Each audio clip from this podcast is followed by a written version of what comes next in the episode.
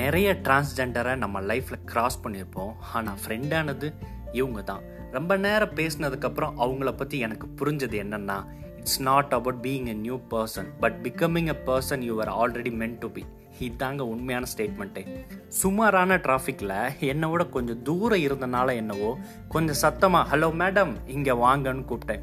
அவங்களும் சிரிச்சுட்டே வந்து இந்த உலகத்திலே என்னை இப்படி கூப்பிட்டது? நீ தான் பண்ணு. கொஞ்சம் பைசா கையில் எடுத்து கொடுத்து அடிக்கிற வெயிலுக்கு ஜூஸ் குடிங்கன்னு சொன்னேன். ஒன்று கேட்டால் தப்பாக எடுத்துக்க மாட்டீங்களே? ஏன்?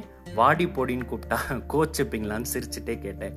அவங்களும் அதுவும் அழகு தான் தம்பி. ஆனால் யாருன்னே தெரியாதவங்களை இப்படி கூப்பிடுறது தப்பு தானன்னு எக்ஸாக்டாக இந்த ஸ்டேட்மெண்ட் வச்சு நானும் என் ஃப்ரெண்டும் சண்டை போட்டிருக்கோம்.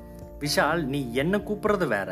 ஆனால் என்னோட ஃப்ரெண்ட்ஸ் எனக்கு சம்மந்தப்பட்டவங்க உனக்கு தெரியாதவங்களை அப்படி கூப்பிட்றது தப்பு தானன்னு இந்த விஷயம் உடனே கனெக்ட் ஆனதுனால அவங்கள உட்கார வச்சு பேச ஸ்டார்ட் பண்ணிட்டேன். இப்படி ரோட் சைடு நின்று அமௌண்ட் வாங்குறதுக்கு பதிலாக ஏதாவது ஒர்க் பண்ணால் நல்லா இருக்குல்லன்னு பயங்கரமாக நான் அவங்ககிட்ட எடுத்து சொன்னேன். அவனா அவங்க என்னை அசர வைக்கிற மாதிரி ஒரு பதில் சொல்லிட்டாங்க.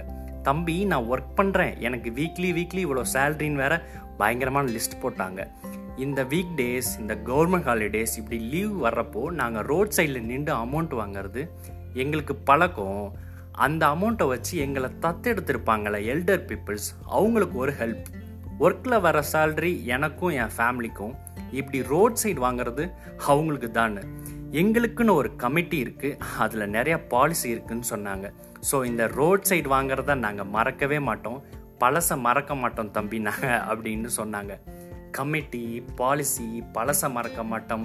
இன்ட்ரெஸ்டிங்கில் பயங்கரமாக இருக்குது நானும் என்னை பற்றி கொஞ்சம் சொல்லிட்டு ஒன்று கேட்டேன். அதுக்கு பதில் சொல்லுங்கன்னு. எக்ஸாக்டாக ஒரு த்ரீ ஃபோர் இயர்ஸுக்கு முன்னாடி நானும் என் எக்ஸும் எங்கேயோ நாங்கள் சாப்பிட போயிட்டு இருந்தோம் அப்போது உங்களை மாதிரி ஒரு திருநங்கையை பார்த்தோம். அவங்ககிட்ட ஒரு டுவெண்ட்டி ருபீஸ் கொடுத்தப்போ அவங்க இதே மாதிரி நீ நீங்களும் ஹாப்பியாக எப்போவுமே சிரிச்சுட்டே ஒன்றா இருக்கணும்னு சொன்னாங்க. ஆனால் இப்போ நானும் என் எக்ஸும் ஒன்றா இல்லை இதுக்கு என்ன பதில் சொல்கிறீங்கன்னு கேட்டேன். அவங்க தூரமாக இருந்தாலும் அன்பும் உண்மையான நட்பும் நீங்கள் அது. இப்படி இவங்க சொல்கிறதுக்கு முன்னாடியே எனக்கு தெரியும் இதுதான் பதில்னு. Just a broken heart things ah? Bye bye just follow your instinct இன்னொரு ஆடியோ புக்கில் நிறையா பேசலாம்.